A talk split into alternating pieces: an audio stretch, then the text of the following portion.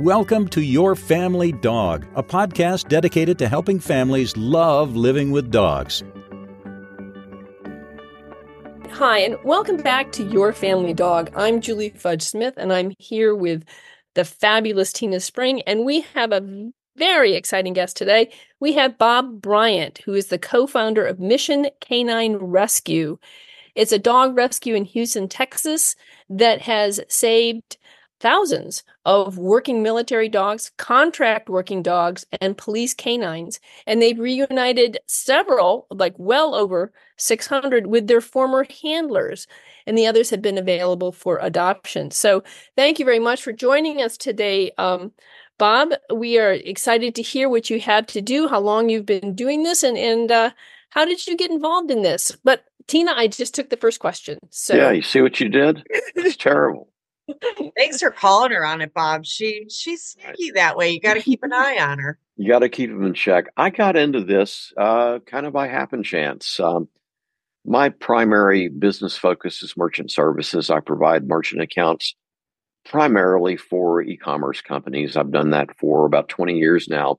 And I was seeking out large groups on Facebook at the time that I might present an offer to as a revenue share uh, the predecessors of Mission K9, which at the time was called Military Working Dog Adoptions, and literally they had that as a domain. You believe that? Military Working Dog Adoptions. Most people couldn't spell it. But uh, they liked what I had to offer. They asked me to come in. They were interested in growth. And we did quite well. I took over their social media. And a few months into it, though, uh, I saw that we would benefit much more if we did some paid advertising. And their executive director was absolutely adamant that she would never spend a penny to advertise a nonprofit. Well, you can guess what happened. Within three months, uh, she'd run out of funds and she was looking for a quote unquote real job. The end of the summer, my current co founders, Kristen Maurer and Louisa Kastner, reached out to me and said, Hey, we don't want to let this work go. It's too important will you co found a new organization? And that was back in 2012, and Mission K9 was born. Uh, I had no experience with working dogs prior to this, couldn't have told you anything about them, um, and didn't have the appreciation I do now for the dogs that uh, I now have owned and have owned in the past, and have some deep regrets about better care I should have given some in the distant past. So there's my somewhat long winded answer. So, Bob, I can tell you that that's somewhat typical, right? Like, as a dog trainer, I work with families who have maybe had dogs their whole lives. And now in front of them is this new dog who is maybe not such a comfortable puzzle. And as we work through things and as they learn more and the animal learns more, grief is a part of that picture, right? I never yeah, realized there was so much crying in dog training right? And it's well, not always that something important to you got chewed up. It can be grieving for the thing you didn't know for with a pre or for the thing I did. I had a great dog. His name was Murphy. And my ex wife uh, thought that he was going to be a danger to our children at 11 years old when they were born. So I rehomed him, except the person we rehomed him to never contacted us. I never knew what happened to him. That's been good grief, we're talking 1982, 83. I'm, my guts are still not over it. Right. Oh, yeah, I think we have all had similar experiences, and uh, it's it's tough. So that, it, that grief is, is hard to deal with, and the only thing you can do is try to use that grief to move forward, and certainly use your grief to create a incredible organization that we we that's why you're here because we want to know more about what you had to offer and how we might be able to support you there. So let's sure. so let's talk about let's ask the question that everybody wants to know: How many animals has your organization saved, and what's been the the resolution for those animals? Like, did they go into new homes? Did they return to handlers that they served with? Kind of that big question because I'm sure that's what everybody wants to know. I'll be happy to answer that. We've been around 10 years now as a 501c3 US based nonprofit. Uh, in that time, we have rescued over 1,300 uh, working dogs from literally every corner of the world. And of that number, 654 were military working dogs that were reunited with their former handlers. Uh, just some wonderful stories there. And you can uh, actually search Google and find a lot of these reunions online. And you can just see the joy that both the dog and the handlers have. 642 of those dogs were either contract working dogs. Contract working dogs are just dogs that are privately owned and uh, put into service either with our military or with other private companies, things like port explosives detection, uh, you know, drug search, different things. And uh, these dogs were uh, reunited, or not reunited, they were adopted by uh, civilian families that have the ability to handle them and uh, take care of their veterinary needs as they age. How old are most of the dogs that you are getting?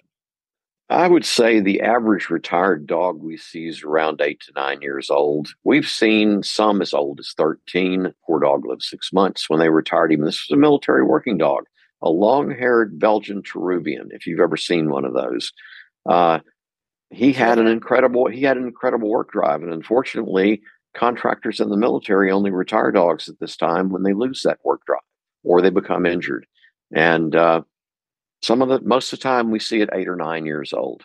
Some we see earlier. We get some washouts at four or five that are unable to perform due to whatever reason. But uh, that's a normal age. I'd say, let's say nine. Okay, that's so really a magic age, right? It is. I, I will tell you, you know, as again, as a dog trainer, the the dogs that are eight, nine, ten years old, like oh my goodness they're like gold right they're fabulous because they're just looking for a cushy retirement gig right they don't right.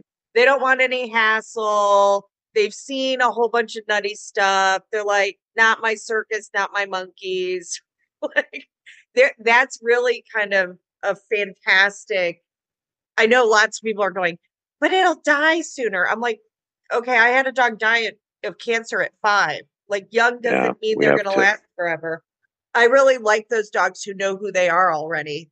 And the idea oh, yeah. of giving them like a nice re- retirement gig where they get to just be loved sounds lovely. So, yeah, what are the criteria for um, for adoptive homes? Uh, we're looking primarily for adopters that don't have a ton of other pets because the majority of working dogs are not friendly to other dogs. Uh, for instance, I have a police, a former police canine. He served up in Canada. His name is Navy, and he'll eat anything and everything that comes close to him. So he's a definite no for a dog park, a definite no for getting up to new people that don't know him, haven't met him. Uh, he's a risk, and a dog like him would only be adopted to someone with actual handler experience. Other dogs, uh, contract working dogs. Some of them are real chill, but a lot of them still don't like other dogs. Some of them may want to eat the family cat. So we get applications from our potential adopters. We want to know what their uh, home is like. Uh, we want to know the main thing we want is to make sure that they can afford the cost of veterinary care. Because too many dogs, they get older get, oh, we're sorry, we just we just can't afford it. You know, he'll be all right. Not with our dogs. We will not adopt to anyone who will not commit to uh, needed veterinary care for life. In fact, we're hoping to be involved co co-sponsoring a second submission of uh, a uh, MWD Act in Congress that will basically make the government provide uh, military working dogs with uh, lifetime care after retirement. If the soldiers get it, the dogs should get it. They serve too. And it's unfair to put the burden of medical care and illnesses that have been caused by their service, such as pannus, uh, such as uh, the, some of the bleach they clean the kennels with, re- really gets to them. Uh, we see a lot of cancer in explosives detection dogs. In fact, I would say 90% of the time, working dogs pass from some sort of cancer just because of the environments that they're in. Um, I think that's pretty much all the criteria. Yeah. Oh. Oh, time. Yeah. Yeah. Stress exactly. is going to be a big piece of it. Oh, actually, yeah. Actually, we see a lot of dogs with PTSD, and they ask us, "Well, how do you fix it?" You don't. You learn what triggers it, and you learn how to avoid the triggers, and you'll have a great dog. Uh, one thing I do want to mention is that anybody who is thinking about adopting a former working dog needs to have the time to spend with that dog. Bored working dogs are a very bad combination, especially when they're left home alone. I know a Belgian Malinois that ate two couches within a six month period because he was bored. And, and mama and daddy were working all day. So if you're gone all day, don't adopt. You know, make have time to spend with the dog. My German Shepherd, he gets walked about three miles a day, goes out three times a day. Uh, he comes with me everywhere I go that I'm not going to be public facing. And if not, he stays at home. Now we've got a couple of cats and he doesn't want to eat the cats. It's fortunate. So that's a good thing. It's, it's always nice when one of your pets does not want to eat the other pet. I, I always consider that a, a real plus. Oh, the two um, male cats got into it yesterday. I walked in the door and my wife was looking flustered and I see fur on the floor. We always keep these two little monsters apart, but somehow or another, a door didn't get shut. They got in, they were nose to nose. Mommy walks in and the fight starts. Neither one of them suffered from it except her. It scared the hell out of her, I think. Yeah, probably. I would have assumed that it would. Um, so I was going to say with with dogs that are are eight, nine years old, it is a, a, sweet spot. They can be wonderful, wonderful dogs to adopt. But you are talking about a dog who is technically geriatric. And so you're talking about, even if it didn't have special medical needs, which these dogs have, you're talking about dogs are going to have probably more medical needs anyway. Correct. Do you find are do pet insurance companies are they willing to insure these dogs? Uh most of them no because of their age. I, I, it just depends on the age cutoff.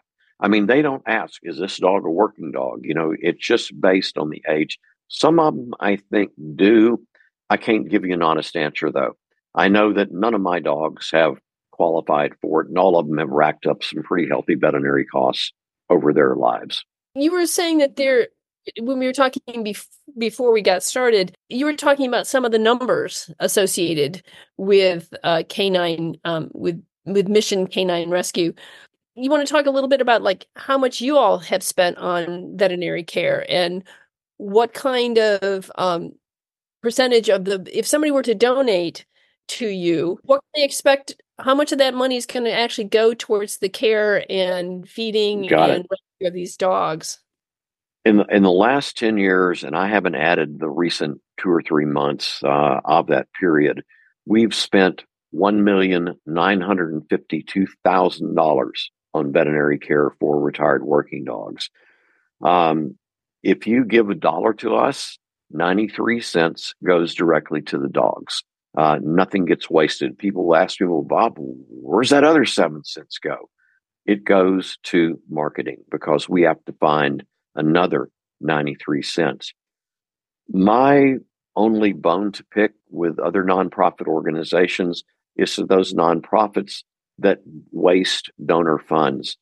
If you give me $100 believing it's going to the health care of a dog, and I spend that money on one, maybe advertising to a bunch of dead people on a mailing list, asking them to get me money, that's no good.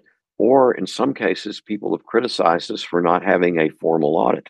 Those things cost $60,000. Our donors would be furious if we spent their money on an audit. So this year, finally, we're going to raise money for an audit and try to find a CPE firm that'll do it. Our nine, our IRS Form 990 speaks for itself, but some people look heavily at ratings in various uh, charitable organization websites when what they really don't know is in one in particular, if you answer the questions correctly, even if you're lying, you get a platinum rating. And there's just something wrong with that. Yes, I would agree. There there is a, a fascinating underbelly. I think any of us who have ever worked in not for profit work learn that things we don't necessarily want to know what's in the sausage. So when Yes, that's right. That's just one of those things. But, but, there are some scumbags like I, in the nonprofit world. There are, and I have I have a policy of giving my money to people I can personally strangle. Right? Like I I want I want management of the finances to be local and someone, you know, who I physically talk to. in person. You, you got to be able to trust people. Trust Right, you have to be able is to a big trust thing people. with me.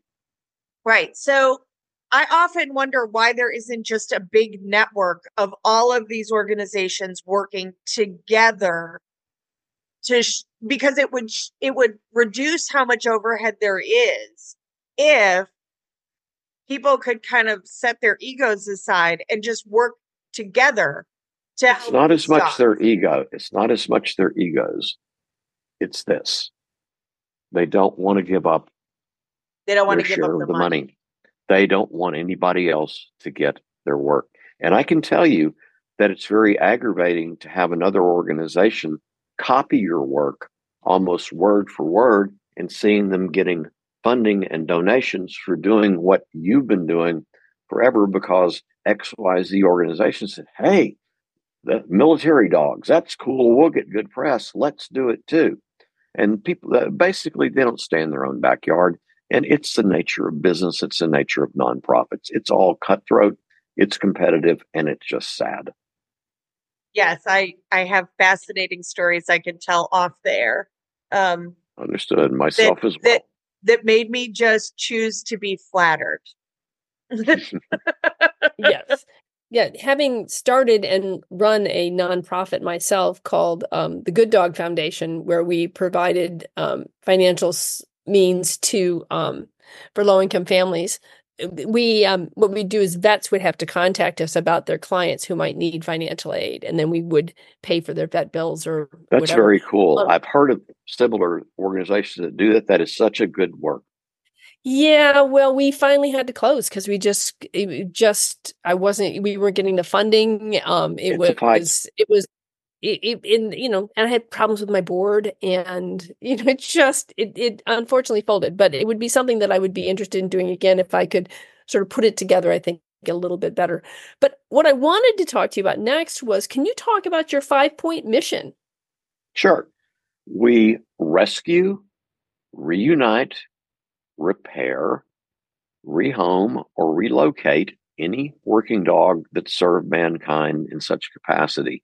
Rescue, we rescue dogs from all over the world. Uh, United States, uh, Lebanon, Iraq, Iran, Tunisia, other parts of North Africa, um, Afghanistan, Qatar, uh, Burma, um, Guam, uh, and and the United States. Uh, even you'd be surprised how many working dogs here need to have a place to go after retirement. Uh, most of the contractors in the United States are very good. Some of the ones that send dogs abroad are worthless, and we take special steps to make sure those dogs are rescued. But we have some real cool dogs that we get out of Florida. These dogs work in orchards. They're citrus pest detection dogs. They're Malinois, and they run in orchards and they will alert on a diseased citrus tree. And that way, the owner of the property can remove the single tree instead of the disease spreading. And That they actually, really cool. uh, and they we call them fruit dogs, and they actually retire them around five or six years old, so they have a good quality of life. All right, uh, rescue. Okay, uh, rescue, uh, reunite. We will do whatever it takes to get a handler's retired working dog to them wherever they are. We've recently re- returned a couple to uh, one to Italy and another to Rota, Spain, where a um, military member had PCS, and honestly, the dog won't live past the PCS time. So, you know, we wanted him to have his, their, them to have their dogs, and so uh, they went over there. So we reunite those dogs. It does it does wonders for the dog. It does wonders uh, for the handler. Uh, repair. Uh, we will uh, provide any health care needed for the dogs while they're in our care. Uh, it doesn't matter what it is. If they need it, if they will have a positive benefit from it, uh, we will uh, give it to them. Uh, rehabilitate. These dogs train like athletes their entire lives. And as a result, they have a lot of issues that athletes have. That their joints can be wrecked. Um, they can be uh, they can be mentally scarred from explosions or uh, close proximity to gunfire. And we evaluate each dog. Our facility in Magnolia, Texas, where we have our ranch, where all these dogs are, we care for about 48 at this time that are in various stages being ready for adoption. They all have individual play yards. And over that, over the time we have them in our care, we evaluate them for every issue we can possibly think of to determine what their best fit would be in a permanent home. And uh, we will also rehome any dog that's turned out to be not a fit. So if somebody adopts a dog, their situation changes, we will gladly take the dog back and rehome the dog somewhere else. I believe that's five. Did I go over all five? I think I did. I think you did. That was very good. Very I, good. I, I didn't even look at my cheat sheet. I've actually memorized it after 10 well, years. I'm impressed because I know I would have had to look at my cheat sheet, but I was very Oh. impressed.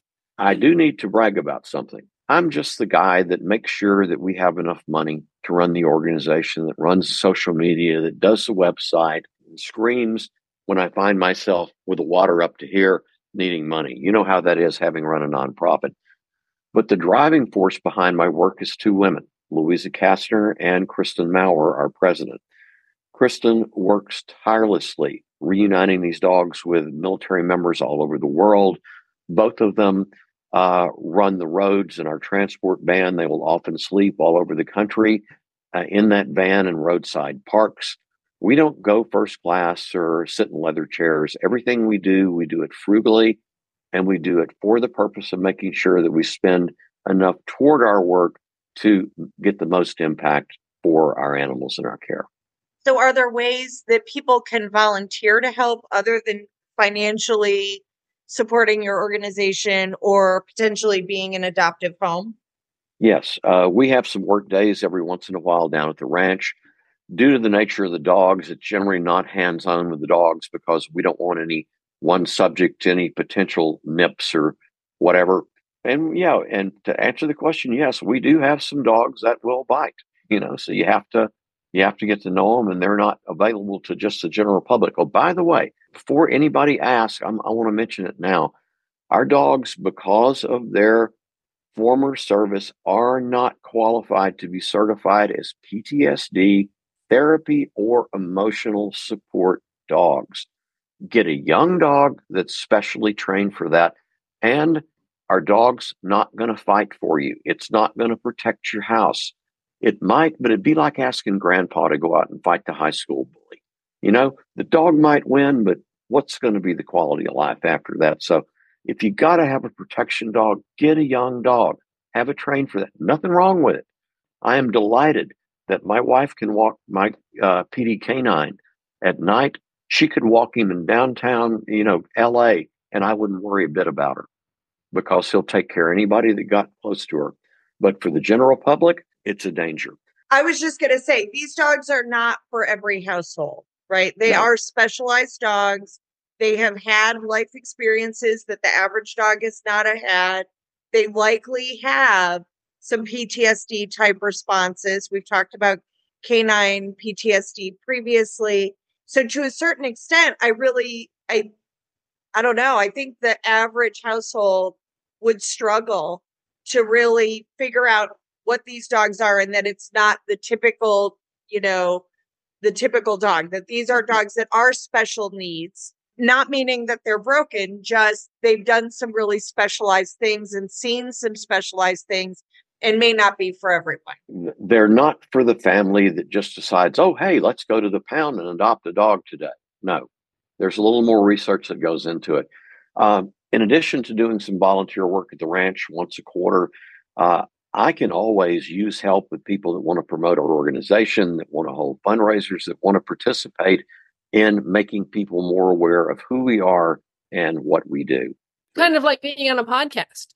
yes. Oh, I love doing these things. It's it's excellent of way to get our brand out there and to just tell people what we do and let them see what kind of nutballs are in behind the organization. So, can you tell me a little bit? Um, for example, if somebody wants to learn more about um, Mission K9 Rescue, where would they go? Where, what's your website? And uh, Our website is Mission K9 Rescue. That's a letter K and a number nine, Mission Rescue.org. And if you want to see a lot of our current work and needs, our Facebook page is Mission K9. We have uh, over 122,000 active, very active participants there. They're very engaged, and uh, they've helped us to spread the word far and wide. We have an Instagram account, Mission K9, and as far as Twitter or X, all I'll say is, nope, don't mess with it. okay. If somebody wants to donate, can they do that on the missionk9rescue.org website? Yes, yes, they can. Okay. There's a, right. it'll take them right over to our donation platform. There's a big red button that says donate. Nice. And, and do you do like an you, Amazon wish list too? So people, because sometimes have, people, rather than giving money, they're like, I want to give oh, yeah. disinfectant or I want to give dog Supplies. food or toys or a Kong or whatever. Yes. Right? yes. Uh, Louisa has in the past maintained Amazon wish lists I am not involved in those. I need to ask her if she does. In fact, it might be a good idea, something to do for first quarter. Yeah, it's one of those things that I we found uh, a not for profit that I did quite a bit of work with.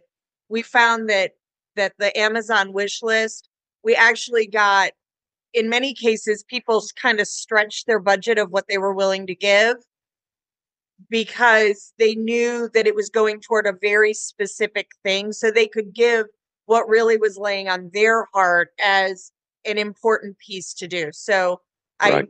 I, I, even if it was you have dogs that need chiropractic care, mm-hmm. having like this is where you can give two chiropractic care for these dogs. You just piqued my you piqued my memory about something. I'm going to mention this, and I want you and your uh, podcast viewers, listeners, to think about this. We have people that will throw money at us to get a dog home from abroad. You know, MWD Jojo needs to be reunited with his handler. He's coming from Guam. It's going to cost me $7,000. The military is not going to be able to put him on a plane at this time. So it's either he gets on a plane or he doesn't get on a plane because the handler doesn't have $7,000. So great. We get Jojo home. Then we have another dog. In fact, I'll just give you a, an example right now. We have a, a, a Transportation uh, Security Administration TSA dog named Rex. He's a German short haired pointer. Rex is having uncontrollable epileptic seizures right now. We've amassed a $10,000 bill. And getting money for vet care after a dog is home is like pulling someone's teeth.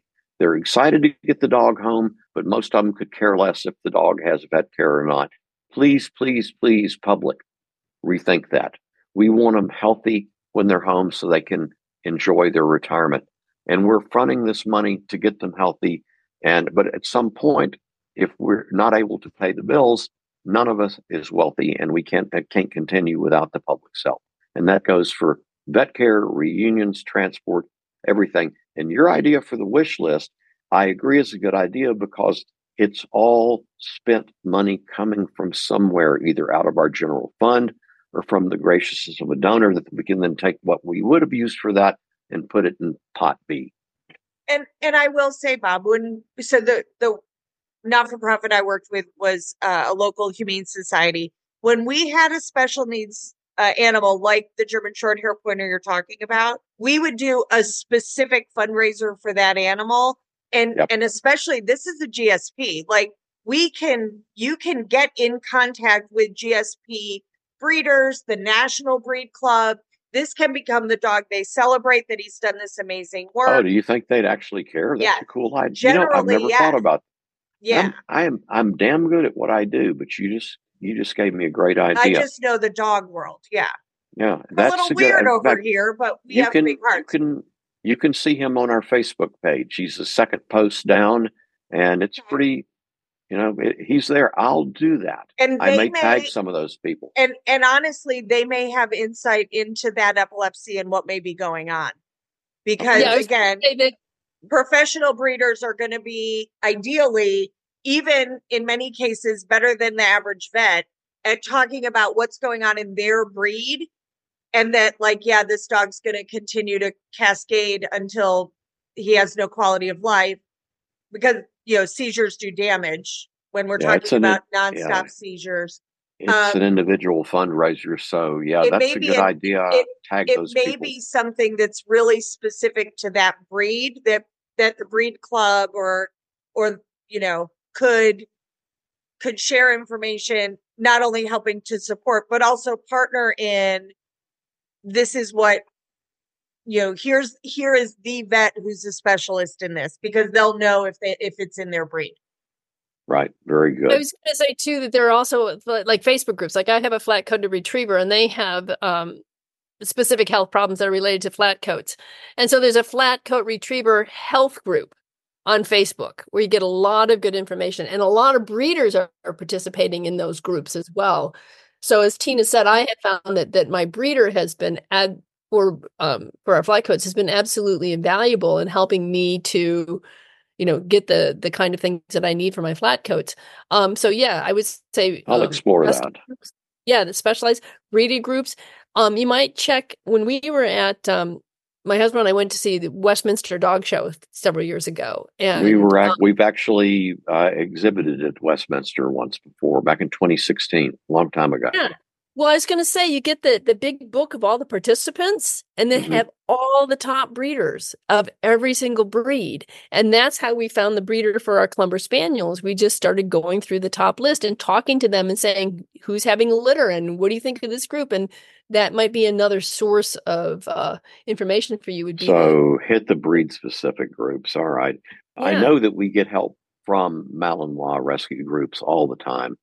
So I'll check out. I'll check that out. That's a, that's a good uh, a good idea, and I appreciate you tossing that out. I hadn't. yeah it. and they sometimes will do big fundraisers i mean Mhm. i've i've seen it happen so uh Yeah, hopefully I'll just you get I'll just ping their groups. I'll I'll ping their group privately and say, hey, this is a need. If you want to share it with your group, here it is.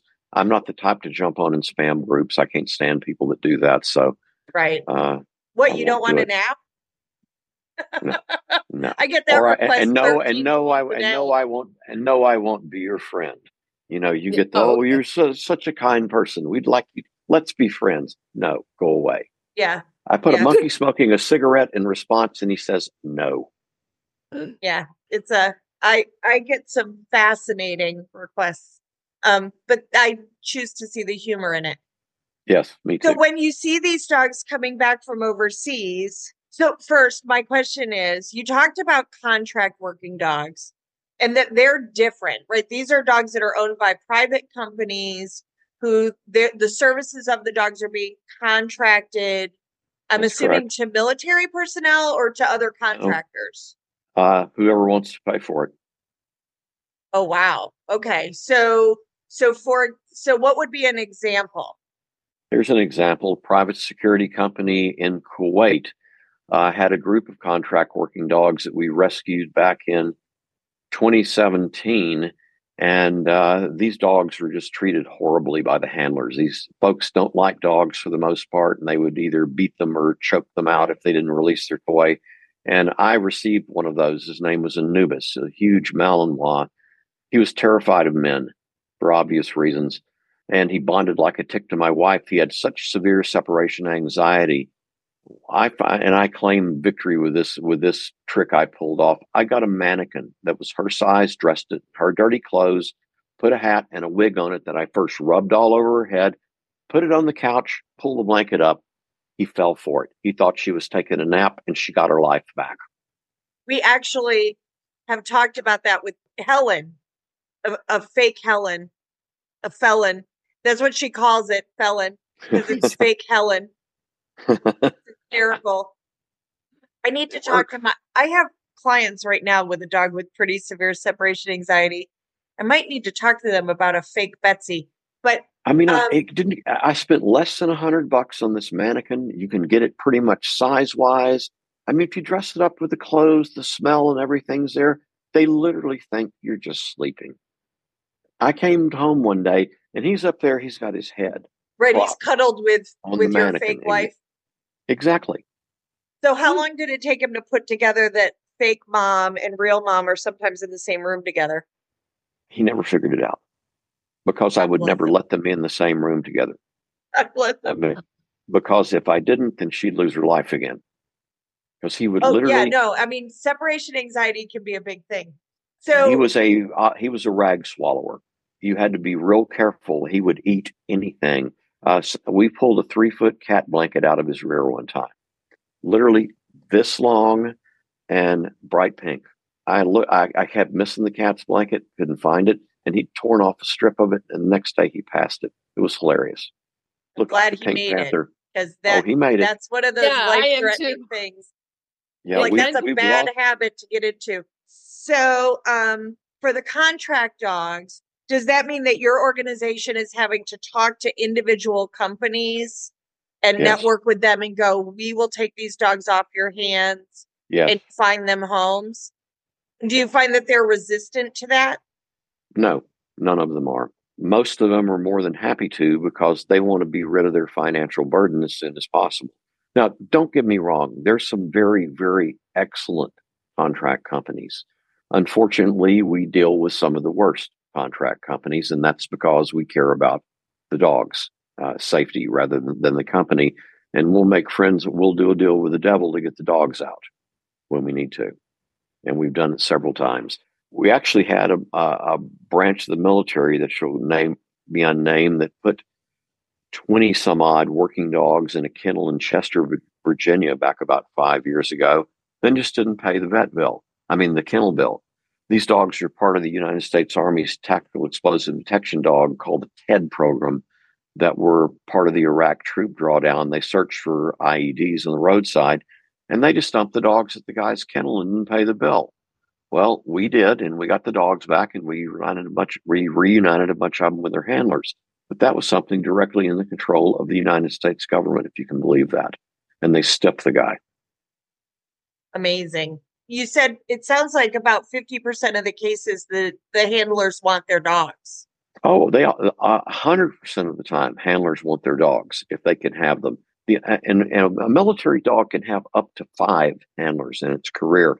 Normally, the last handler will get the dog. The military truly is the ultimate decider of that. But in many cases, the, the handler that, say, the military blesses has a small child. Let's say the Malinois, he handles as a pat- aggressive patrol dog that's toy crazy. That's not going to work. So that handler many times will pass it to another handler to say, "Hey, you know, let me come see the dog every once in a while." Sure, and it, that works out well. Because I'm kind of surprised that that's not part and parcel of the life of that canine soldier. Uh, it is. Right? It is a big that it is life. a responsibility that our government has to these dogs who have been purpose bred purpose trained and and really are sacrificing without a vote are sacrificing their lives in the service to the country. I would 5, like to believe 000, that our country could do better. 5000 of those dogs were euthanized or left behind in vietnam when we left. 5000 dogs. I know canine handlers from the vietnam area era that are still emotionally damaged because of that I'm sure. That's terrible. That's just awful. And that just sort of blew the thought right out of my head that oh, I was going to uh, ask you. While, but, while you're thinking of your thought, I have a thought. A lot of people are going to say, well, the military automatically brings the dogs home when they retire. The answer is no, they don't. Uh, a an amendment to the National Defense Authorization Act in 2016, signed by President Obama at the time, had a clause in it that stated that military dogs retired overseas would be returned to uh, their last United States kennel. Never happened because the kennel masters considered uh, foreign operating bases U.S. soil. And only recently, within the last year, have we started to see some cooperation from the military in that they put a couple of dogs on rota- rotator flights coming home from Japan and took them to Seattle for us. You know, saved us twelve thousand bucks but it doesn't always happen. And you know, it's they're still in Seattle, and we've got to get them to New York City.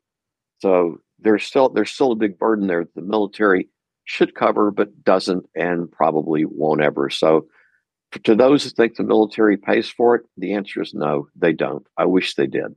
I, I really wish that an organization like ours wasn't needed.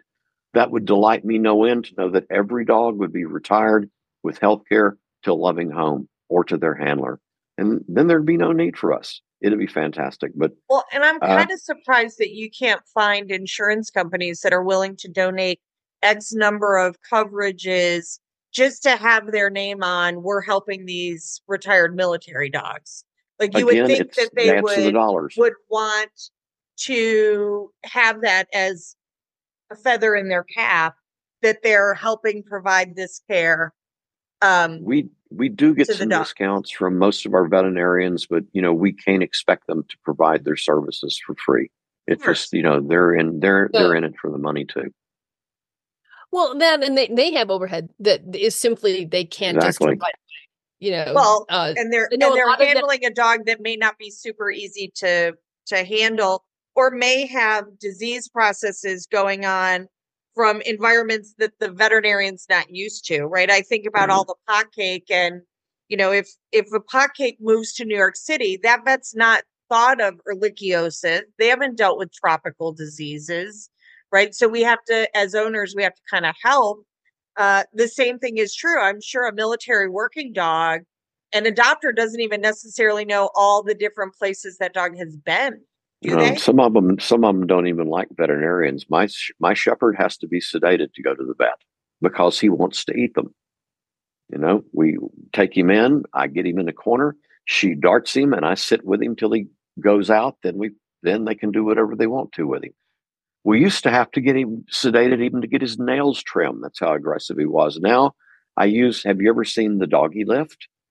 Check out the doggylift.com. It's awesome. It's a harness. It lifts them up and they just kind of sitting there dangling and you can do whatever you want to. It's hilarious when he's in that harness. We feed him beef jerky and I dremel his nails. I hadn't heard of that. That sounds something like be, Yeah. be worth taking a, a close look at.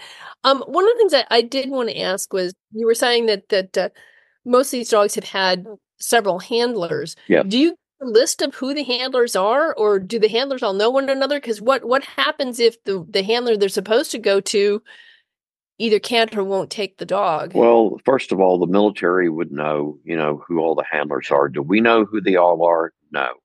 Um, most of the handlers themselves do know who the successive handlers are for their military working dog, and there's some contact between them. Oh, that's good. The other I was going to ask you too, when you bring a dog from overseas, um, can you tell talk a little bit about that process? Is are these dogs accompanied by somebody in your organization, or are they in the? Uh, var- various cases depends on where the dog's coming from. If the dog's coming from Afghanistan, uh, we have some on the ground help there that will get the health certificates that are required that will arrange the transports and do it that way. If we're going to the Middle East somewhere, normally it's cheaper for us to fly over there and then you can fly as escorts. You know, the dogs are still in cargo, but you can fly as escorts and that's cheaper. So it's just a variety of, of, uh, of ways that, that they get here. With the military, normally the kennel master will provide the health certifications and they will deliver them to the outbound airport that we've selected, and the dog will then fly from there as cargo and we'll meet them wherever they come in. I met some not long ago down in uh, in Los Angeles that flew into LAX uh, from Japan. And so then, what is the what is the process once they arrive? Do you immediately take them to be vetted? No, the military working dogs that we bring in that are retired, the military gives them all the veterinary care they need while they have them. So we're not getting a broken dog back. If the dog has a health problem, then you sort we're going to know what it is before they ship them, and we'll have like the dog has pannus. For those that don't know, pannus is a, is a vision an eye disease, and some drops are required for it. And you know we'll we'll get those meds on board and have them when the dog gets here. But in most cases, no, we will get the dog and then reunite them as soon as possible with the handler, oftentimes the same day. Well, that must be the one of the really joyful parts of your job would be to see that reunification. Well, I don't I don't get to do it hardly ever. Oh, Kristen no. gets to do it. She's like, Nope, I'm doing it. So no, Kristen Kristen does most of our uh, reunions. I've taken two dogs in my time, different places. A, a dog named Mia that w- went up to oh, I think it was up up in Minnesota. She was part of the TED program. I picked her up at her former uh, kennel where she was at and flew up there with her, reunited her, and also reunited uh, United States Marine with his working dog uh, down in San Diego back in 2014. But no, we've done so many. We've had over 60 reunions this year alone, I think.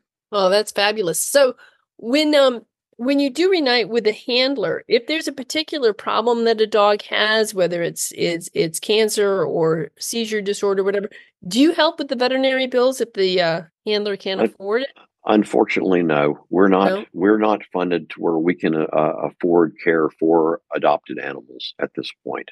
Uh, again, I think the we are pressing the United States Congress to pass a bill that will provide provide organizations like ourselves with money for health health care that the handlers can reach out and say, "Hey, my dog needs this," and then we've got government funds to give that dog at that time. But for now, we cannot fund care for owned animals.